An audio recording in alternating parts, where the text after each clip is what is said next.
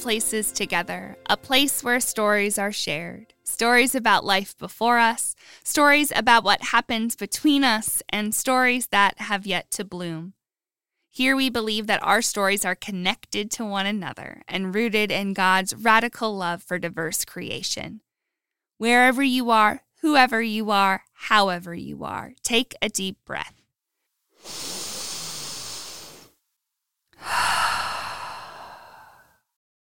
Here is a story for you, a story called Through the Water, Through the Fire. Today at All Places Together, we welcome Pastor Drew Tucker. Drew is the chaplain of Capital University in Columbus, Ohio, and Trinity Seminary. He also teaches at both institutions. He teaches youth and young adult ministries as well as ethics. Drew is the author of the forthcoming book, Exploring Your Purpose Practices to Activating Your Vocations. Drew is also working on a Doctor of Ministry at Lexington Theological Seminary in Kentucky. Drew also loves to be by the water. He says any type of water, beach, pool, or even a puddle. He also loves cooking, even if it takes hours, like smoking a brisket. Thank you, Drew, for being with us here today at All Places Together. It's great to have you. Thank you for having me. I'm really excited about the ministry that you're doing in this way and talk about a, a timely space to develop this ministry in the last year and a half. What a what a it's like God's involved or something, right? Totally. Jesus is showing up. It's wild doing like a new and unpredictable thing. See, I am about to do a new thing. Weird. Weird. My bishop in my first synod, Indiana, Kentucky, said that like literally all of the time. And uh, he was right. Yeah. He happens to be on the board of Capital now. And so I have heard him say that a few times since oh. he joined. Well, shout out to Bishop Bill Gafkjen then, just bringing new things all over the place. That's right. This was totally unscripted, Bishop Gafkjen. Thanks. oh, I love it. We'll have to send it to him to be sure he listens. oh, Drew, well, tell us where you call home and what makes it special.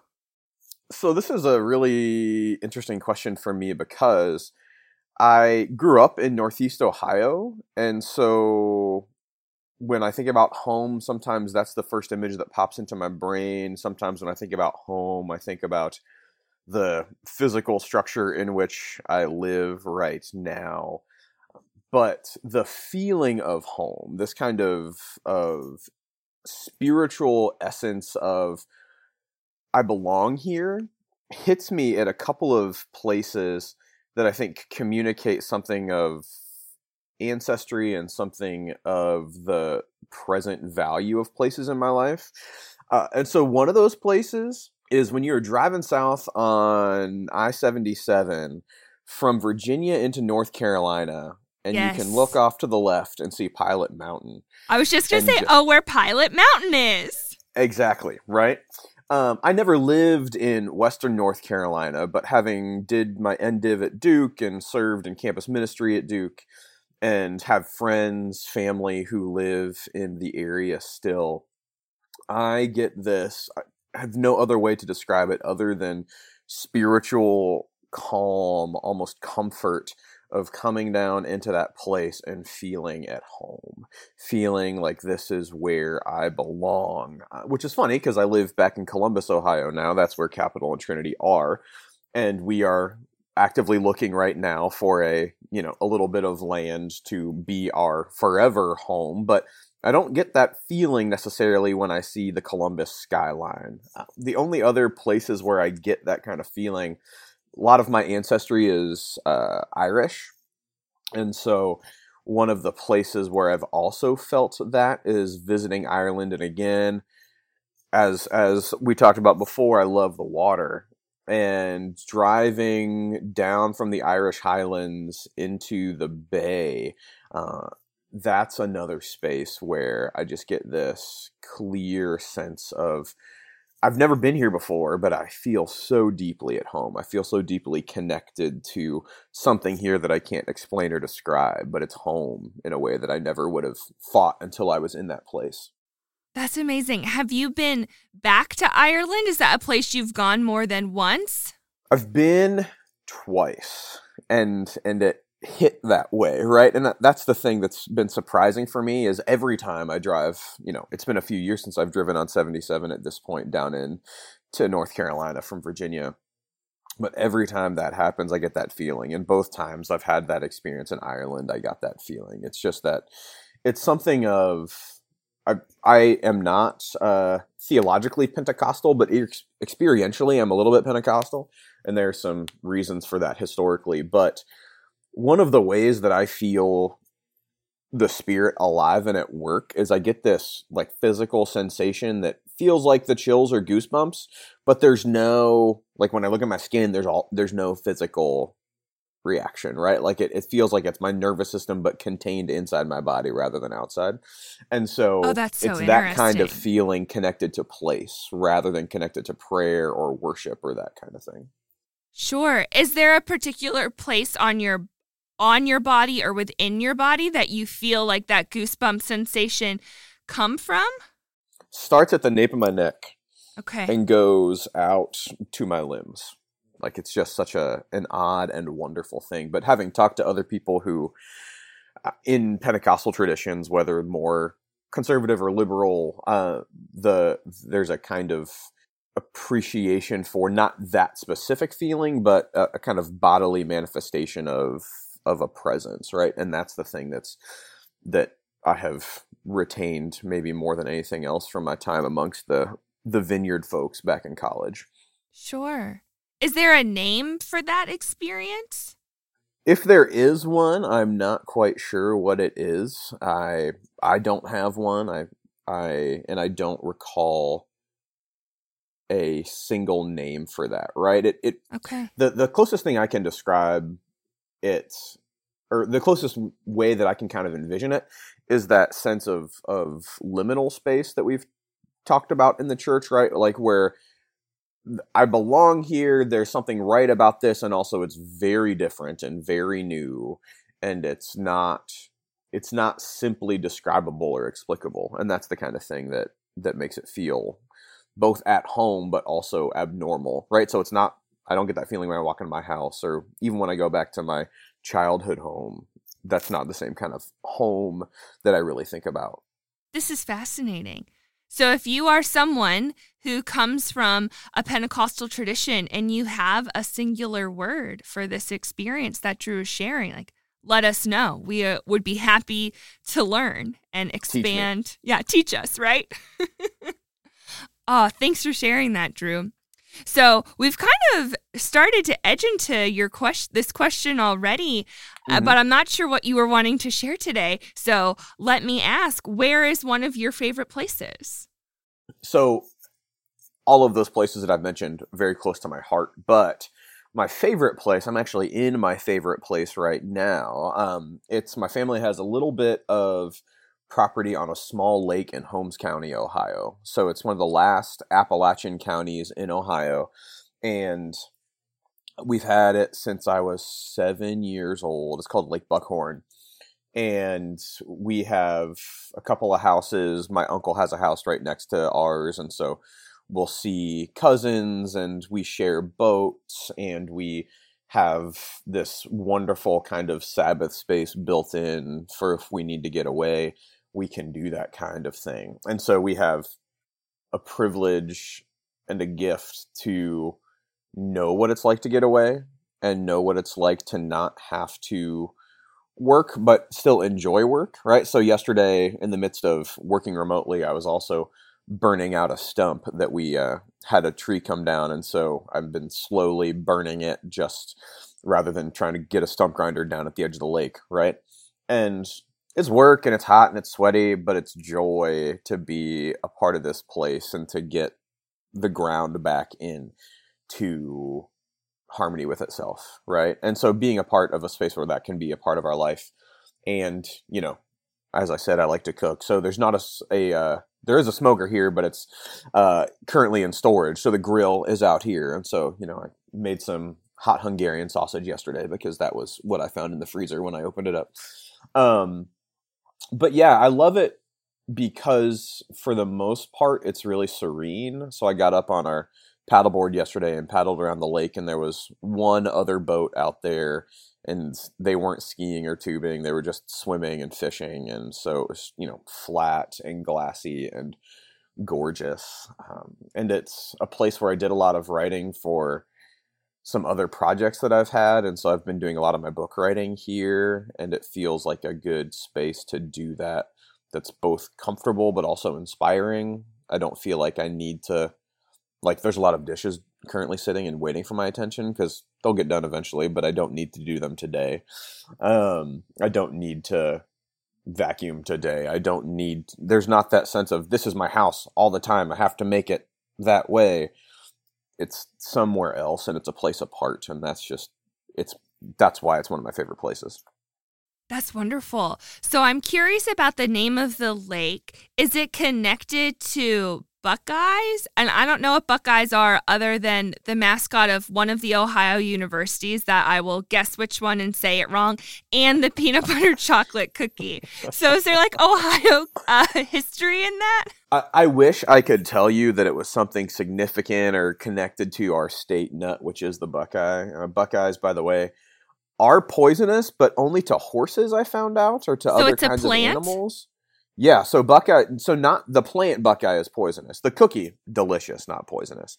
Um, Lake Buckhorn is called Lake Buckhorn because when you look at it from an aerial view, it looks like an antler or a buck's horn. So that's why it's called Lake Buckhorn. Got it. Okay. Yeah. And Very there are cool. deer all over, but it's that there. There's no real deep tie. It's just, oh look, it looks like this thing. That's the end of our naming process. I love it. That's a great way to name a thing, like Buckhorn. Right. Is there a favorite place within the house that you like to write from, or is it just anywhere? My favorite place to write from is actually the dock. I love to be writing like right at the water where I can be. Like yesterday, I was working on a grant process for the university, and I was sitting on the dock and I was writing some content for that. And got to a stopping point and jumped in the water and swam a minute, got back out, and then kept writing. Right? I love that proximity to the place. And I love even more, we just built a new dock. The old one was, I mean, literally falling apart, so it was time. Um, and we put a covered portion on it. And so now, like a couple of weeks ago, I was down here writing, maybe a couple of months ago at this point, and I had my computer down there and it started pouring. And it used to be that I'd have to, you know, hustle back up to the house and get out of the rain. And instead, it just rained all around me, and I could keep writing there in the middle of the space. And that was such an unexpected joy to have that that kind of serenity in the midst of the storm, which was really a, a great gift. As you're describing that, I was reminded of the dining hall porch at Lutherland, which was my mm. favorite place that I shared about gosh, now several months ago, and and it's a has a deep roof on it so you can sit on the porch and watch the rain. And i too have had times when i've been writing there or having those deep conversations with people and just to be in the storm but know that you're safe there's something really powerful about that. It really is. You know it obviously as we keep talking about storms you know part of it is i'm brought to the different storms in scripture you know one of them jesus calming the storm. That story is really kind of fascinating because the only one that's calm is jesus. Everyone else is freaking out. Right. Understandably so right? Yeah. Um and so i'm not really sure that's the best resonance but i also think it's a it's part of the value of the story is that there is something to fear about storms but there's also mm-hmm. something of possible or potential protection or safety or value that we can't see when we're so caught up in the fear of one thing about the storm. Um, you know, I've, I've been planting grass at my actual house, not the place I called home. Um, and, you know, like I was praying for some storms so I wouldn't have to keep watering the darn stuff. Like, I don't right. want to pay for the water. I want it to come from the sky, please. Yes. Unfortunately, that did not come.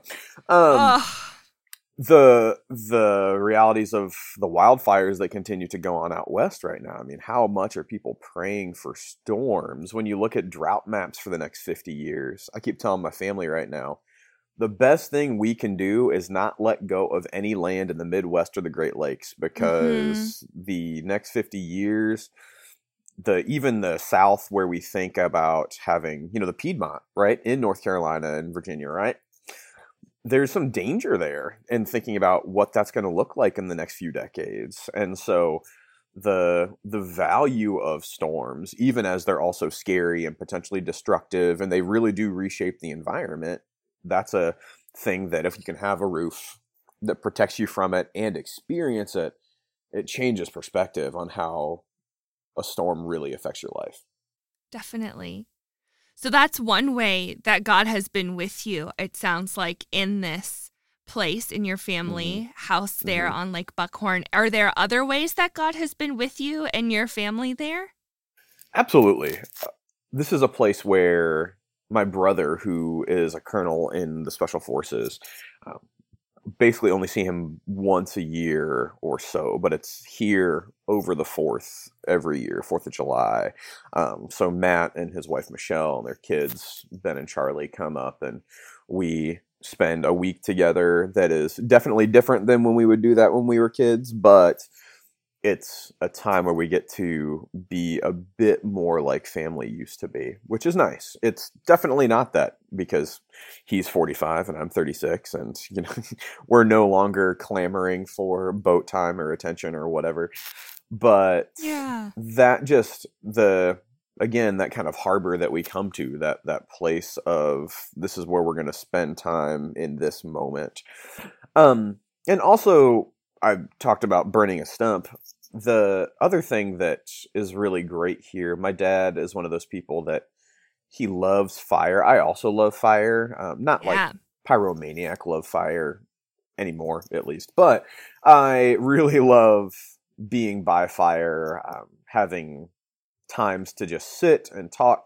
And the the legacy of this place is I've had probably more hours of uninterrupted conversation with my dad here mm. than anywhere else um, around the fire pit on our dock but really dad loves to go out have a fire ready start it after dinner he'll smoke a cigar i will maybe smoke a cigar once every six months I'm like, oh, this sounds good, and I think about it, I'm like, no, I don't. It makes my teeth feel fuzzy. Why do I want that?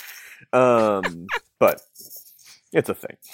Yeah. Uh, and we'll drink, you know, a bourbon and just talk about things that are on his mind, things that are on my mind, and the I think the way that I learned to be a preacher was conversationally talking to my dad, right? Like, mm. you know, we learned in mm. preaching class and we learned in in lots of different books and texts and listening to other people, but the that primary mode of communication here so long around that fire is something that I found really really formative.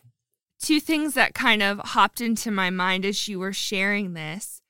The first you called the place a harbor Mm-hmm. And that's interesting because I did you mean that kind of both literally and metaphorically because it, you have a I guess I don't know the true distinction between like a harbor and a dock per se. But it's like on the water, there's boats, but then also this idea of it being a safe haven. Right. So so yeah, a a a dock is usually in a harbor, right? Like so okay. so this is a place where you would tie up your boat, but it's a safer spot. And oddly enough, I didn't even think about this when I said it, but you can cut that out. This was very intentional. Uh, Leave it in. um, the we are on a part of the lake that's called a no wake zone, and so boats can't go fast out here. They can only go, you know, three to five miles an hour. And so it really is a harbor because you aren't you don't have jet skis zooming past here. You don't have people tubing or wakeboarding or whatever right there. Um, and so we have a lot more calm water in this end of the lake than even just a few hundred yards that way, which is where the main ski zone is and where, you know, we'll be whipping around with tubes at 25 or 30 miles an hour and, you know, giving my brother a concussion, which accidentally happened this year.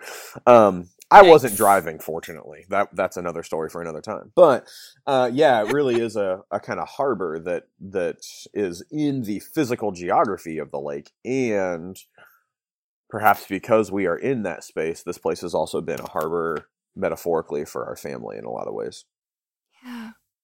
That's yeah, that's lovely. I love when the words have the double meaning like mm-hmm, that. Mm-hmm. Yeah. It really makes me think of Psalm 46, which I'm going to try to say from memory, but you are my Okay. refuge and strength, a very present help in a time of trouble. Mm-hmm. Yeah. Which is actually what Martin Luther used to write A Mighty Fortress is Our God, which is a very beloved Lutheran hymn. Psalm, yeah, 46. It's funny. I think I have a love hate relationship with the Psalms, and I don't really hate them. That's that makes it sound way too strong, but it's really with David that I struggle. Right, David as We all- as Everyone should struggle with David a little bit. Let's be honest. thousand percent. Uh, but one of that one of the the issues with that, of course, is that David did not write all the psalms. There are in fact a number of psalmists, and so the other piece of that though is I took a great class on preaching the psalms at Southern Seminary and was really thankful for that, and also had a class where we focused at when I was at Duke Div on the theology of the Psalms for about three weeks, and that was just really, really wonderful. But one of the things that I think the Psalms do for us is give us permission to call on God and to hold God accountable to the promises that God's made us. And that's one of the things that, you know, this psalm, that one that you bring up, I think does well, is describe who God is or who God has promised to be, which is great. Uh, but then opens us up to the possibility of like, hey, what if it doesn't feel like God is being a refuge? Or what if we don't Mm. feel some safety in our time of trouble, right? Uh, this is not in that psalm. That psalm's pretty much affirming or descriptive the whole time. But psalms before and after use that as a kind of springboard to say, God, where where are you? Like this was your commitment and I'm not feeling it. I'm holding you accountable to these promises. I know that you said you were going to do this. I'm waiting. Make it happen. And I think that's something that I am a progressive and I am theologically trained. And also I think this is something that theological progressives often do terribly is we Mm. kind of explain away that visceral relational aspect of faith, right? We're like, well, of of course, you know, God doesn't necessarily make everything happen all the time. Okay, great, got it, Bob. Thanks for your perspective. And also, we are allowed to be pissed off. We're allowed to be emotional. We are allowed to have this deep visceral reaction because if we believe God to be this, then God is also big enough to hear our dissatisfaction when we're not experiencing God that way. Yes, that anger is so important. And I think a lot of times it can get invalidated or pushed down or talking about how anger is not healthy or useful or how it can be toxic. But I find anger to be actually very motivating and very energizing. I experience a lot of anger in my life. Um, I know people have mixed feelings about the Enneagram, but I'm totally an Enneagram one and Mm. resonate a lot for when the Hulk says in the in whichever Marvel movie it is, you know, how do you control yourself from not turning into the Hulk all the time, right? And he's like, "Well, I'm angry all the time." I am right. I am one who's like low key probably angry all the time. And so the Psalms give me such voice when it's like, yes, like how long, oh Lord, art like you said, let's show up, let's do this. So thank you for sharing that. I feel very affirmed. Good. Good. You deserve it. As does Bruce Banner. So everyone everyone gets it. Yes. Yes, right. Here's one for yeah, Bruce Banner. Yeah. Well, talking about anger, I think then also connects us back really well to what you were talking about with fire, because fire Mhm. can also be an angry thing.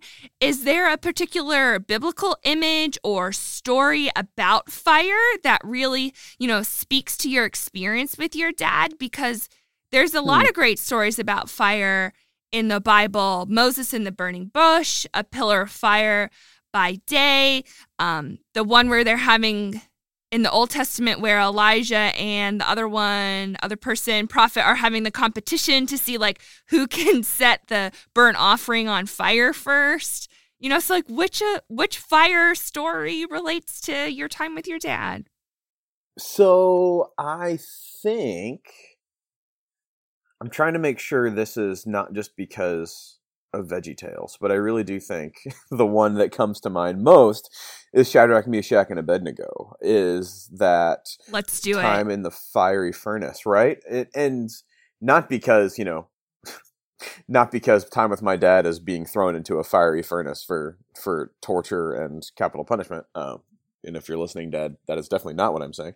What I'm saying is it's the kind of accompaniment piece there, right? That, you know, Shadrach, Meshach, and Abednego go through this experience, and it's their accompaniment with God that brings them through the experience, right? It's yeah that fire itself is more refuge than intended destruction, but it is around that fire that we talk about all of the other fires, literal and metaphorical, in the world, right? So, yeah. can't tell you how many conversations we've had around that fire about politics or about uh, economics or about healthcare or about addictions in our family or about the reality that my grandfather, his dad, suffered from Alzheimer's, and that, that that's something that is likely down the road for both of us. And so mm. there are these different conversations where it's the company in the fire that brings us through unscathed, right? That's the the kind of I think value that I see in that story and the connection that I see here because yeah. there's lots of other fire stories, right? There, there's it's all full of fire, but by which I mean scripture and not just life but maybe both. Maybe both. Uh, but yeah, that that is the one that comes to mind. For those who may not be able to quote the Veggie Tales songs on this story about the chocolate bunny and how much they love the bunny and how it's Rack Shack and Benny. Um, that's one of the few Veggie Tale ones I know to a T. Could you kind of walk us through what happens to these three guys and why they end up in a fiery furnace? Absolutely. So Shadrach, Meshach, and Abednego are three Israelites in exile, and they are serving in the king's court, and the king is called upon by his viziers or by his uh, basically stewards to say, hey, we need to really get people under our control, so we're going to make a new idol of you and we're going to have everyone bow down to it. So at the sound of the horn, and there's a lot of other instruments there zither and lyre and drum and cymbal and all sorts of different things. Uh, everyone bows down and worships, except Shadrach, Meshach, and Abednego. And so, because they do not follow the order of the king, even though he appreciates their service, he commits them to the fiery furnace as a punishment for their disobedience. And there's this great line where he is interrogating them and he looks at them and he's asking them why they won't do it and they say effectively this is the the Drew international version but they say dear king o king our god is able to save us from this but even if not we still will not bow down to you. And that is this radical commitment to faithfulness, to fidelity. And I just love that so deeply. So they're thrown in the fiery furnace where you would expect them to die, but then lo and behold, the king looks into the fire. Instead of three figures, there's four. And the the scripture says, and the fourth had the appearance of a god. The fourth had a divine appearance. And so there is this communication that God is walking with them in one way or another. And so they turn down the furnace, they're liberated, and everyone bows down to worship the God of Israel instead of the idol of the king. So that's that is the Drew International version of Shadrach and Benny. I love it. And it's in Daniel, right? Yes. Yeah. And the times I think about reading that story, at least in adulthood, the most is on the Easter Vigil, which is the third part of a worship experience that leads from um, Maundy, Thursday through Good Friday and then the Easter Vigil. It's a way of celebrating Easter that walks through what Jesus did with his disciples um, at the Last Supper. That's what we do on Maundy, Thursday. And then Good Friday is, of course, when we commemorate the crucifixion of Jesus. And then on Easter Vigil, we gather to to tell as many as 12 stories from the Hebrew scriptures. And what's really fascinating about that is that that night starts around a fire. You often, ideally, would start this worship service at sunset outside around a fire kind of that which ties in love so beautifully with what you've been sharing about with your dad uh, and then one of these 12 stories from the hebrew scriptures is this one from daniel about the three going into the fiery furnace and as you whenever I hear it read, I mean, I always laugh because what you're saying about all of these musical instruments, like it, they list it out all of these times. Like it's it's a story that is meant to be read out loud and embodied, and like you feel the drama build um, and all of that. But I've never thought about like the sitting around the fire and being in the fire and God coming into that as all of an experience of the Easter Vigil and and yeah, mm. and all of those other times that I've sat around. I'm a camp person, like being around the campfire with other people. That's a lot to ponder. Yeah, yeah. I the other personal connection to that scripture for me is I was uh, appointed a class representative for my last year at Duke, and so as the representatives, we got to read our scriptures and the scripture that was chosen was that reading from Daniel. And so I had to stand up in Duke Chapel in front of a thousand people and say all those instruments multiple times. And let me tell you, I got through it, but it was. I've preached in that building. It was more intimidating to read that scripture. I would say so. It was intense. But yeah, it was it was that kind of transformative experience. And the I will say the other beauty of that, uh, the preacher for that baccalaureate service was Sam Wells, and Sam gave this sermon that still sticks with me, where he focused on this group of pastors and professors and deacons and nonprofit people leaving seminary and going into a difficult realm of work, faith related work in some way and he focused on that but even if not peace right like, mm. like hmm. god is able to do this thing but even if not you are still called to serve and that was something that was really convicting then i think in a kind of youthful like yeah we can do it and now it's it's definitely lost the kind of cheerleader pom pom feel uh, but there is still something I think reassuring about it that there is a beauty to a long haul in this ministry. Not that it is easy, not that it is lucrative, not that it is always recognize not that victory as we define it is ever or always achievable, but that in the journey, in the processing, in the development, even when someone tries to throw us into a fiery furnace, there is something about faithfulness and something about commitment that is reassuring, even if it's not going to change the world in massive, obvious ways. It can change our world in ways that are worth it. Yes.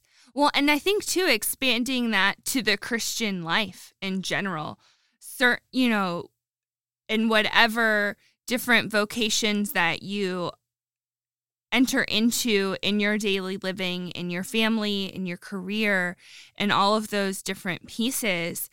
I think the I think the whole breadth of this conversation that we've had is so powerful. This idea of yes, sometimes it's being thrown into the fiery furnace and it's really difficult and God is with you there. And then also thinking about what we talked about at the beginning with then within that rhythm of life there's also this Sabbath time that time mm. to get away, to come out of the fire and into the water, perhaps. And God caring for us there and being rejuvenated in that place to then be sent out again and kind of the, the throughout it all, like even if, right, this doesn't end up the way we thought it was going to. And in life, it hardly ever does, right? There's right. always twists and turns. But even even if and even in those ways, like God is still there and God is with us as we go into the fire and God is with us as we retreat into the water mm. as well, even if it's just for a minute in between your writing break, even if you're just mm-hmm. swimming for a minute and then jumping back to your keyboard, though hopefully I assume you dry off so you don't fry your well, and that's assuming that you write on a computer and not on a pad and paper, but I do, yes, and and I do intentionally dry off before I'm like, let me get back to my MacBook. yeah, it does not need baptized. Thank you very much. No, I said baptized, and I was just reminded. You know, there is a ritual in in that Easter vigil of having the Christ candle and dipping it. So dipping the fire in the waters of the font. Oh, so I've never done that before. Oh, it's super cool. It's super cool.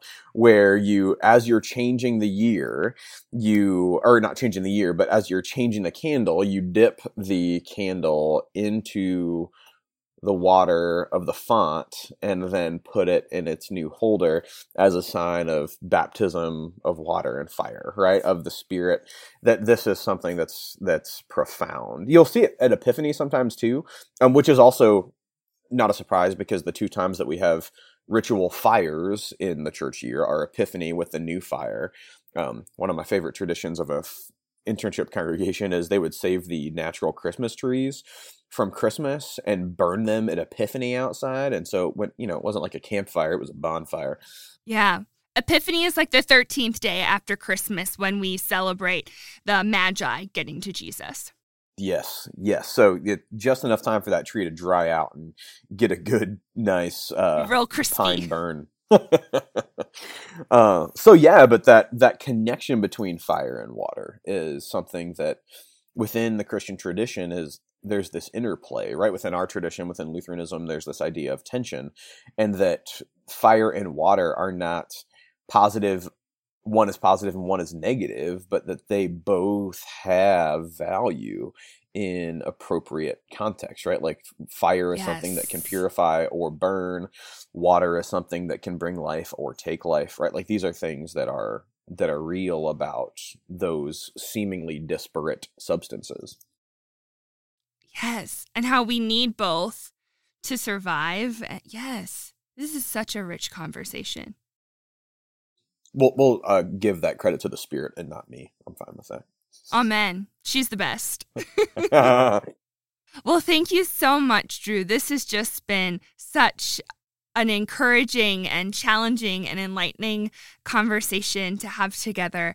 And I imagine that some of our listeners are going to want to follow up with you and perhaps even learn about your forthcoming book. So, would you mind to share a little bit about how folks can connect with you? Sure. So, you can find me on social media. I am on because I'm an old person, by which I mean, you know, I'm a, a very established millennial. I'm not, you know, I'm not on TikTok thank God for the other pastors that are, because I just I can't add another one to my life. Uh, uh, you can find me on Twitter at Friar Tuck Tweets. Uh, the the story behind the upcoming references to Friar Tuck. There was a season of life that I was very obsessed with Robin Hood and the Robin Hood story. So Friar Love Tuck it. was just with the last name like Tucker. It just it just seemed to fit. So Twitter, Friar Tuck Tweets, Instagram, Lutheran Friar Tucker.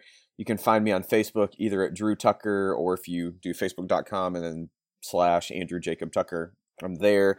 Um, my website, which is updated somewhere between less than it's deserved to and not nearly enough. Um, and yes, that's really the same thing. Is uh, www.friartucker.com. And uh, if you ever have interest in connecting for professional things. You know, I do everything from teaching classes. And so, you know, if you're interested in youth and young adult ministry kind of stuff, I do some classes on that. I do some speaking and some consulting in youth and young adult ministry, campus ministry, vocation. Um, I'm actually speaking at Wild Goose here uh, in about a month. Um, actually, so if this is coming out around the 15th, and a couple weeks after that, uh, I'll be speaking at the Wild Goose Festival. So if you're going there, catch me there. I think I'm a Friday morning slot. Um, but yeah, just just really, I'm passionate about the real key to my work right now with vocation is helping people differentiate between identity and vocation because so often people get caught up in this idea that we are what we do um, mm. and that there's a connection there for sure but we are not just what we do it's an overlapping venn diagram it is not one circle and so we have to be careful not to just define ourselves by i am a person who is a pastor right great but if i'm not a pastor anymore that doesn't mean my identity is lost that means my vocation has changed. That's something that has been really dangerous, I think, for a lot of people with mental health. And yes. so we need to do a lot better on that. So that's that's the reason I'm I'm passionate about that kind of work. And so if that's interesting, then we should definitely connect. Wonderful. And we'll be sure to share updates about the book as it becomes closer to release time. Yes, I'm. I was actually just emailing with my publisher earlier today about uh, some edits, and we will. Uh, as soon as I have a pre-order link, I will definitely get that out to y'all. Ah, oh, we would love it. We would love it. Well, thank you again, Drew, for taking time to be with us today, and I hope that you get to have a conversation with your dad around the fire while you're still there at the lake. One more before you have to go back to school this fall. Thank you. That would be great.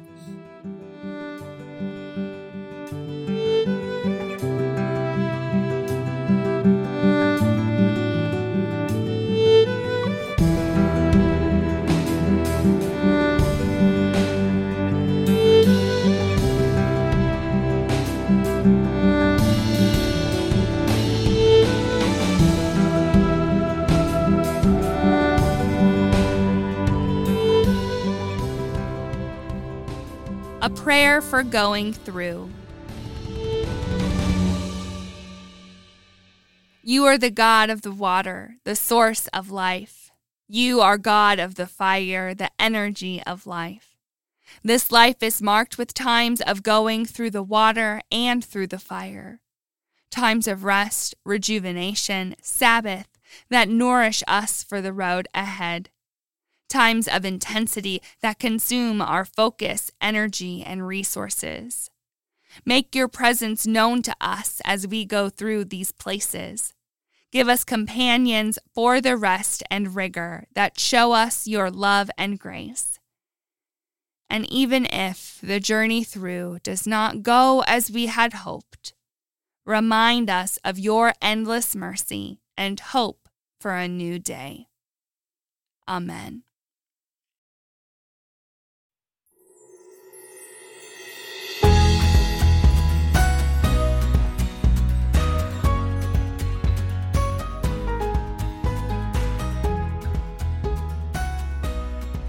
Thank you for joining us at All Places Together.